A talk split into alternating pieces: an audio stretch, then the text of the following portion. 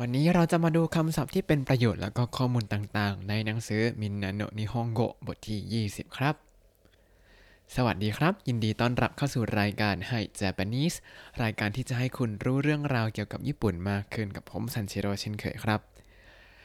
หัวข้อที่เราจะมาดูในวันนี้เนี่ย ก็คือหัวข้อที่มีชื่อว่า人の呼び方 人の呼び方ก็คือวิธีการเรียกผู้อื่นครับอ่าจะมีเรื่องอะไรกันบ้าง เขาบอกว่ามี 2 หัวข้อหลักๆครับ คือ 1. การเรียกกันในครอบครัว เขาบอกว่าภายในครอบครัวเนี่ยจะเรียกกันโดยมองจากมุมมองของลูกคนสุดท้องเป็นหลัก อะก็คือจะมียศให้คนอื่นๆ ตามลูกคนสุดท้อง ถ้าคนสุดท้องมีพี่ชายพี่สาว ก็จะเรียกพี่ชายกับพี่สาวของลูกคนสุดท้องว่า โอนี่จัง โอเน่จัง ก็คือดูจากมุมมองคนสุดท้องว่าเนี่ยเธอเป็นพี่ของเขานะ เธอเป็นพี่ชายของเขานะ เธอเป็นพี่สาวของเขานะ แต่ถ้ามีเยอะกว่านั้นก็จะมีชื่อเรียกเพิ่มเติมอีกก็แล้วแต่กันไปครับ แล้วก็เวลาพ่อแม่อยู่ต่อหน้าลูกเนี่ย เขาบอกว่าสามีมักจะเรียกภรรยาว่าโอก้าซังหรือว่ามามะแล้วภรรยาก็จะเรียกสามีว่าโอโต้ซังหรือว่าป้าปะ ซึ่งก็แล้วแต่บ้านแหละเนาะอย่างบ้านผมเนี่ยก็ก็เรียกกันนะว่า ถึงแม้จะไม่ใช่คนญี่ปุ่นนะ แต่ก็เรียกพ่อก็จะเรียกแม่ว่าหมาม่าพ่อแล้วก็แม่ก็จะเรียกพ่อป๊าป๊าแล้วทีนี้ในปัจจุบันเอาจากประสบการณ์ตรงเลย อย่างเวลาผมไปเล่นบ้านเพื่อนที่เขามีลูกแล้วเนี่ย ตัวพ่อเองตัวแม่เองก็จะเรียกตัวเองว่าป้าป๋ามามะป้าป๋ามามะ ไม่ใช่ป้าป๊าหมาม้าแบบสำเนียงไทย แต่เป็นป้าป๋ามามะนะครับ แล้วเวลาเขาจะเรียกกันเอง เรียกอีกฝ่ายหนึ่ง อย่างป้าปะป้าปะจะเรียกม่ามะเนี่ย บางทีก็เรียกม่ามะเวลาพูดกับลูก แต่ถ้า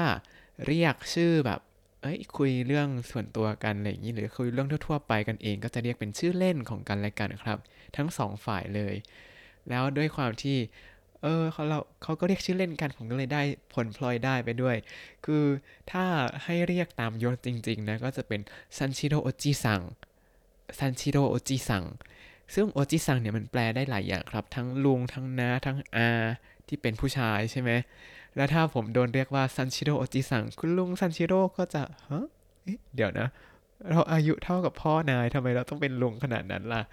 แต่ว่าเพื่อนก็โอเคครับ เพื่อนเล่นให้ลูกเรียกผมเป็นชื่อเล่นตามที่เขาเรียกก็คือสั้นจังนั่นเองครับ อ่าทีนี้เรามาดูกันถึงการเรียกกันในสังคมกันต่อเลย อันนี้เมื่อกี้คือเราเรียนรู้วิธีการเรียกกันในบ้านไปแล้ว ทีนี้ถ้าออกไปข้างนอกครับ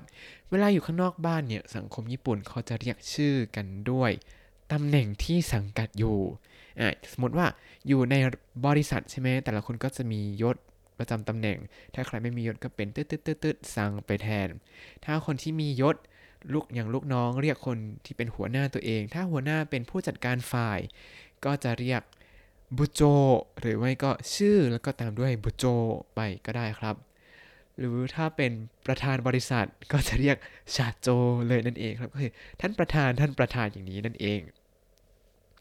ทีนี้ถ้าเราไปร้านค้าแล้วก็ไปซื้อของเนี่ยเราก็จะเป็นลูกค้าที่ญี่ปุ่นเนี่ยเขามีธรรมเนียมการเรียกลูกค้าว่าโอคักซามะ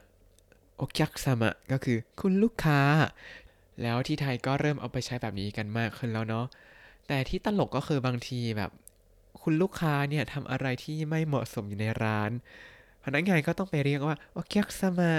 แล้วก็ตืดตืดตืดตืดในเด็กกุดาไซนาซาระในเด็กกุดาไซอย่างที่ผมเคยเจอเคยไปกินข้าวที่ร้านคัตสึยะ แล้วทีนี้มีคนกำลังงีบหลับอยู่ครับ พนักงานก็เลยบอกว่า โอคักซามะ โอคักซามะนาซาระไนเด็กกุดาไซแปลว่า คุณลูกค้าคะ คุณลูกค้าคะ กรุณาอย่าหลับที่นี่ค่ะ ฟังแล้วก็เออเป็นการใช้ภาษาญี่ปุ่นที่ผมไม่เคยเจอ แล้วก็ เออ มันก็ใช้ได้จริงอะนะ มันก็ ก็มันต้องใช้อย่างนั้นจริง ๆ เพราะว่าเวลาเขาพูดกับลูกค้าก็ต้องพูดรูปแบบยกย่องสุด ๆ ใช่ไหม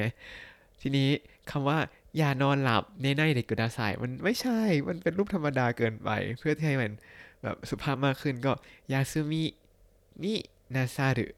ก็แปลเหมือนกับยาซึมิชิมัสยาซึมินิชิมัสนี่แหละ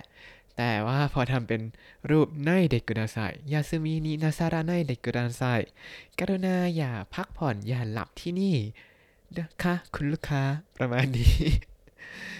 แล้วถ้าเขาไม่พูดแบบนี้เนี่ย ก็อาจจะโดนแบบคอมเมนต์ complain อะไรเข้ามาก็ได้ก็ save save เขาแล้วกันเนาะ ทีนี้กลับกันถ้าเราจะเรียกคุณพนักงาน เราก็เรียกว่า店員さん 店員さんที่แปลว่าคุณพนักงานตรงๆเลยครับ อาจจะฟังดูแปลกๆ แต่ก็เรียกกันอย่างนี้นะ หรือบางทีก็เรียกชื่อไปก็ได้ครับ คือพนักงานที่ญี่ปุ่นเนี่ยเขาจะมีชื่อแปะติดแน่นอนนะครับ เราก็สามารถเรียกชื่อเขาก็ได้เช่นกัน แต่ก็ไม่ค่อยเรียกกันนะก็เสร็จภารกิจอย่างรวดเร็ว แล้วก็ไม่ได้คุยกันแหละ แล้วก็สุดท้ายนี้เวลาเราไปหาคุณหมอ เราก็จะไม่เรียกว่าอิชาซัง อิชาซังที่เป็นอิชะหมอแล้วก็ซังคือคุณคุณหมออย่างนี้ไม่ใช่ แต่เราจะเรียกคุณหมอว่าเซนเซเซนเซซึ่งคำว่าเซนเซเนี่ยก็จะมีความหมายเหมือนกับ คุณครู คุณหมอ คุณนักเขียน คุณท่านนายความอย่างนี้ให้ลองคิดดูว่าเซนเซที่มีความหมายทั้งคุณครูคุณหมอนักเขียน ทนายความเนี่ยมีอะไรที่เหมือนเราเป็นจุดร่วมของทั้งหมดกันและกันครับคำตอบก็คือที่เขามีจุดร่วมร่วมกันก็คือเป็นความแก่เรียนในเรื่องนั้นๆนั่นเองครับ อย่างคุณครูก็จะแก่เรียนในเรื่องการสอน คุณหมอก็